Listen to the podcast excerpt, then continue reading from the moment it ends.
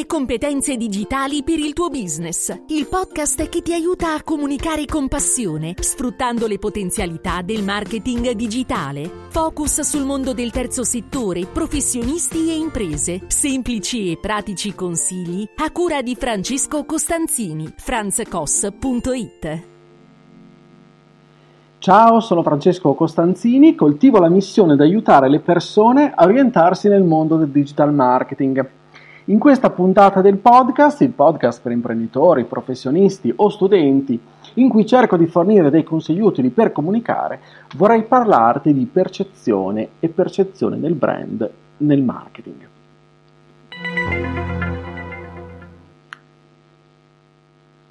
Che importanza ha il percepito del nostro brand, della nostra professione sulle persone che dovrebbero sceglierci, ossia i nostri potenziali clienti? Questa è la domanda che ci facciamo oggi e alla quale cerco di dare una spiegazione. La percezione incide come e come e vediamo perché. Innanzitutto cerchiamo di capire che cosa significa percezione L'atto del percepire eh, è definito dalla, te- dalla Treccani come prendere coscienza di una realtà che si considera esterna attraverso stimoli sensoriali analizzati e interpretati mediante processi intuitivi, psichici e intellettivi. Si parla di percezione dei colori, degli odori, dei suoni, del movimento, usiamo il termine percezione no? quando eh, indichiamo non aveva la percezione esatta del pericolo che correva, ebbe la percezione immediata che la situazione stava precipitando, eccetera, eccetera, così per capirci. Eh. Allora, il tema della percezione è un tema molto sfidante, perché non abbiamo a che fare con la realtà nuda e cruda, no? Se ci ragioni bene, se ci pensi bene, avere a che fare con la percezione è un qualcosa che eh, dobbiamo interpretare quasi come una sfida. Io lo chiamo così. Governare le percezioni altrui è un compito che ci dobbiamo dare se vogliamo fare marketing e farlo correttamente, ma che è sfidante. È un qualcosa che onestamente potremmo dire quasi vicino all'impossibile delle volte, no? Ma è un aspetto che dobbiamo curare. Come facciamo allora per aiutare le persone a percepirci meglio?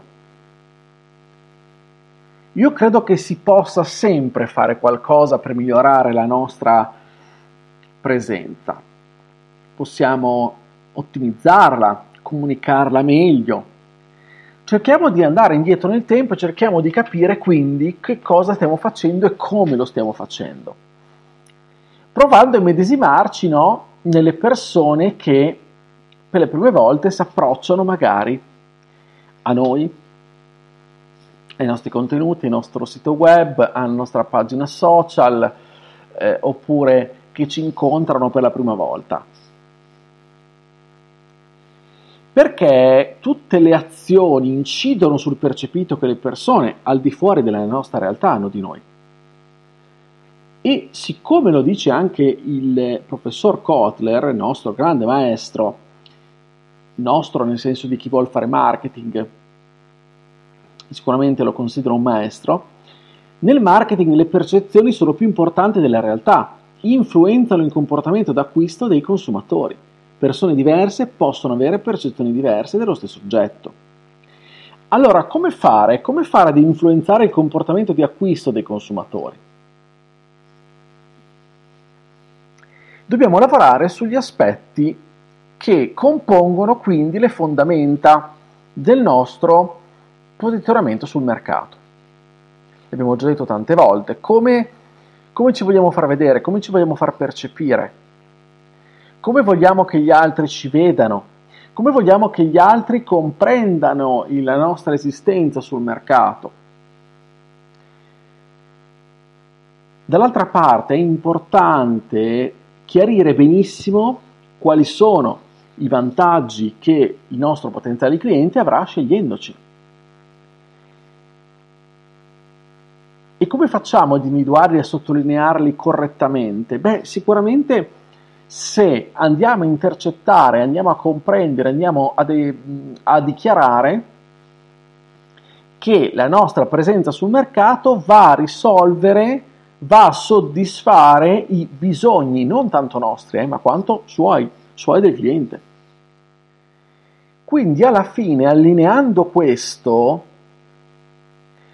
ecco che il potenziale cliente scoprirà che il fatto che si è rivolto a noi gli è stato quasi suggerito dal suo inconscio, non so come dire, perché?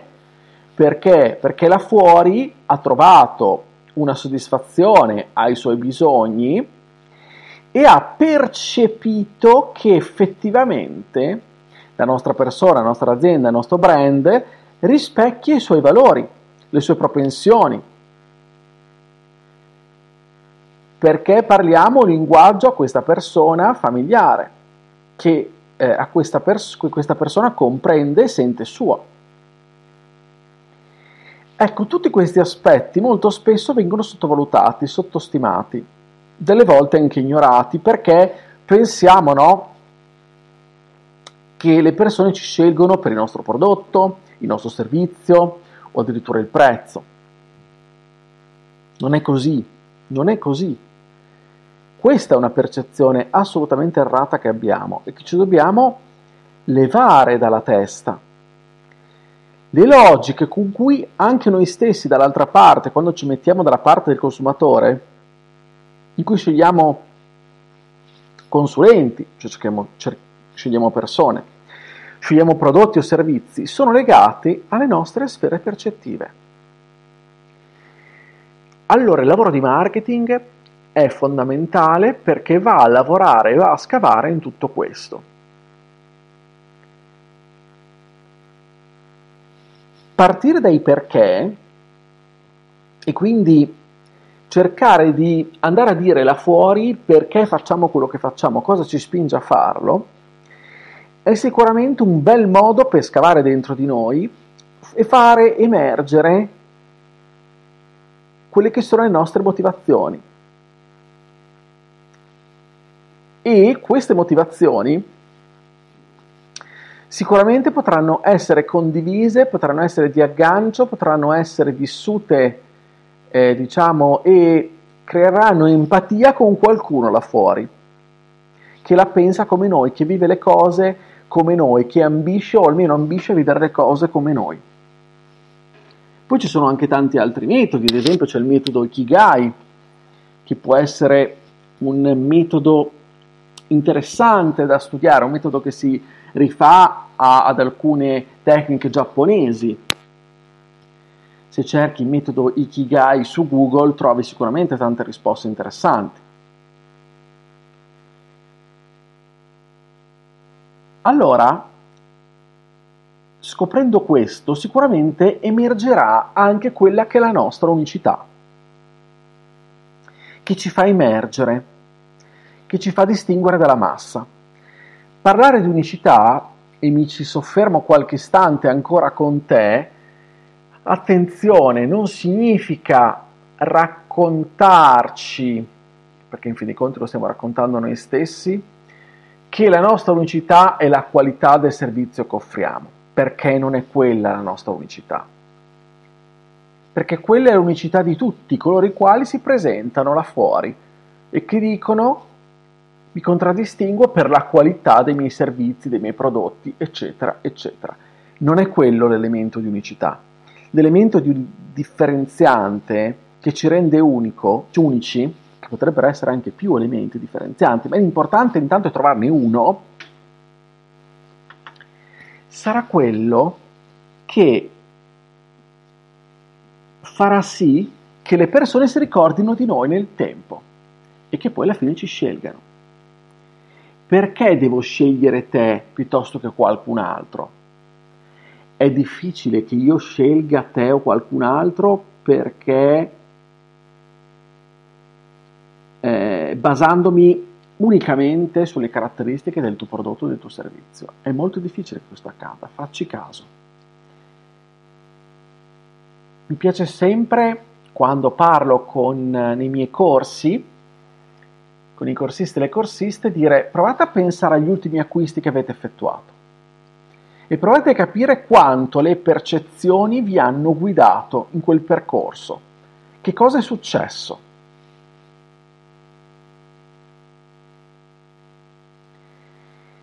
Se ci facciamo caso, i brand più famosi, i marchi più famosi hanno fatto così. Sono entrati nella nostra testa con una parola che in ciascuno di noi risuona in modo diverso, facendo che cosa? Andando là fuori raccontando con i fatti la loro personalità, il loro essere, i loro valori, la loro unicità.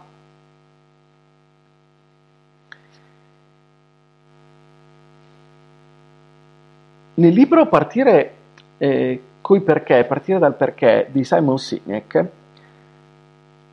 ho trovato un paragrafo tra i tanti molto molto interessante, lo voglio condividere con te, te lo leggo.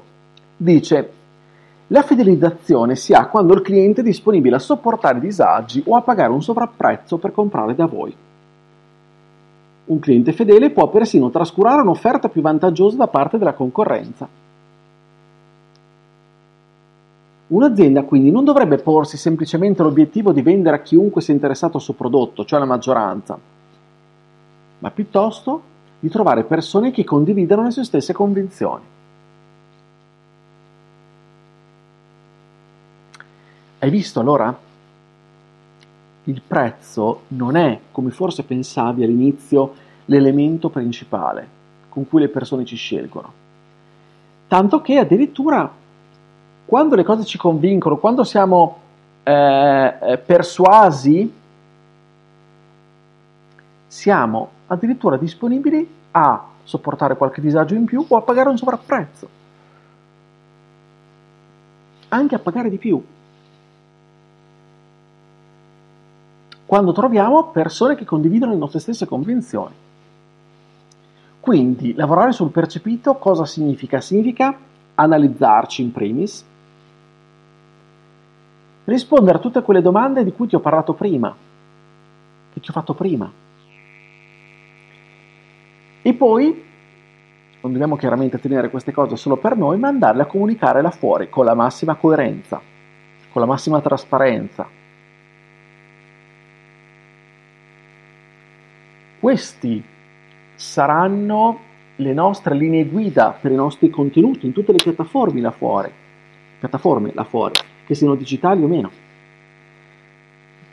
attraverso le quali vogliamo e cerchiamo di intercettare la nostra clientela. Questo è il lavoro che ci è chiesto e in questo modo ci faremo percepire. Daremo agli altri, cioè daremo alle persone che poi ci devono interessare, non tutte, andremo a catalizzare in qualche modo la loro attenzione, andremo ad attirarle a noi. Grazie proprio a questi aspetti che le persone percepiranno del nostro essere. All'inizio ti dicevo fai una verifica rispetto a come stai comunicando di te là fuori. Che cosa si percepisce oggi di te? È quello che vorresti o no? Nei corsi faccio fare sempre un esercizio, a un certo punto quando parliamo, eh, parliamo lungamente del posizionamento. L'esercizio è dico, prova a pensare a quello che non vorresti essere e prova a pensare anche alle a quello che vorresti che le persone dicessero di te quando escono dal tuo ufficio, quando escono dal tuo negozio, quando hanno avuto una call con te, non lo so, ok? Cosa vorresti che dicessero di te? Ecco, allora queste cose ce le dobbiamo stampare a caratteri cubitali, attaccare sul computer, sulla scrivania, dove ci pare il nostro pensatoio, il luogo dove ragioniamo, perché quelli devono essere gli elementi che ci, faranno, che ci guideranno nella comunicazione. Se vogliamo che le persone là fuori dicano che siamo in quel modo, beh, dobbiamo dimostrarlo. Sicuramente nei fatti, eh, perché i fatti, con tutto questo discorso, non voglio dire che la percezione supera eh, diciamo nei fatti poi la qualità e che va oltre tutto. Quindi anche se vendiamo robaccia oppure non siamo, eh, non siamo veramente onesti, ma l'importante è farci percepire in una determinata maniera. No, certo che no. L'etica in primis. Do per scontato. Do per scontata la professionalità, il valore e la qualità dei prodotti e dei servizi che vogliamo vendere e la nostra onestà, eccetera, eccetera. Quindi la percezione va in questa direzione, in direzione etica, ma che in qualche modo deve guidare e che guiderà sicuramente i nostri interlocutori, ma deve guidare anche noi. Il pensiero deve essere fatto a tutto ciò che faccio verrà in un qualche modo tradotto là fuori. Questo non ci deve spaventare, certo ci deve far rendere conto che non possiamo piacere a tutti, non dobbiamo piacere a tutti. Sarà naturale attirare a noi un determinato target di persone. Non tutte, ovviamente, ma quelle che, come ho detto anche prima, apprezzeranno i nostri perché, apprezzeranno nostro, i nostri valori, li condivideranno, gli piacerà loro il nostro approccio, la nostra unicità, eccetera, eccetera. Come vedi è tutto un percorso che si snoda attorno a dei cardini, dei quali ti continuo a parlare. Se facessi un lavoro di work cloud su tutte le puntate del podcast, e capire quante volte ho citato la parola posizionamento e le domande clou nel posizionamento, probabilmente troverai tanti riscontri. È un gioco che prima o poi chissà lo farò, ma questa mia insistenza, anche quando faccio i corsi lo dico sempre, è perché si parte da lì, non si può prescindere da quel punto lì. Finché non ci chiariamo le idee, soprattutto con noi stessi, non possiamo andarla fuori a comunicare. Bene, allora detto questo io ti ringrazio dell'ascolto, se questa puntata ti è piaciuta condividila, iscriviti sul podcast, sulle varie piattaforme che preferisci per non perderti gli altri episodi, io ti aspetto sempre sulla mia casa, che è il mio sito franzcos.it, lì troverai anche altri riferimenti, troverai il blog, troverai l'iscrizione alla newsletter, una newsletter una newsletter mensile, troverai anche riferimento al canale Telegram. E a proposito di Telegram, se vuoi, fammi sapere come la pensi rispetto a queste tematiche. Mi farà piacere dialogare con te, rispondere ai tuoi dubbi, alle tue domande. E puoi scrivermi direttamente su Telegram. Io sono Franz Cosli. Se poi tutti i contenuti che produco ti piacciono, inizi a appassionarti, li condividi, e vorresti far parte anche di una community esclusiva per riceverne altri di inediti, puoi iscriverti sulla mia pagina su Buy Me Coffee. Trovi il link in descrizione e troverai tutti i dettagli di sopra. Bene, non mi rimane altro che come sempre augurarti una buona comunicazione e con il podcast ci sentiamo la prossima settimana. Ciao da Francesco!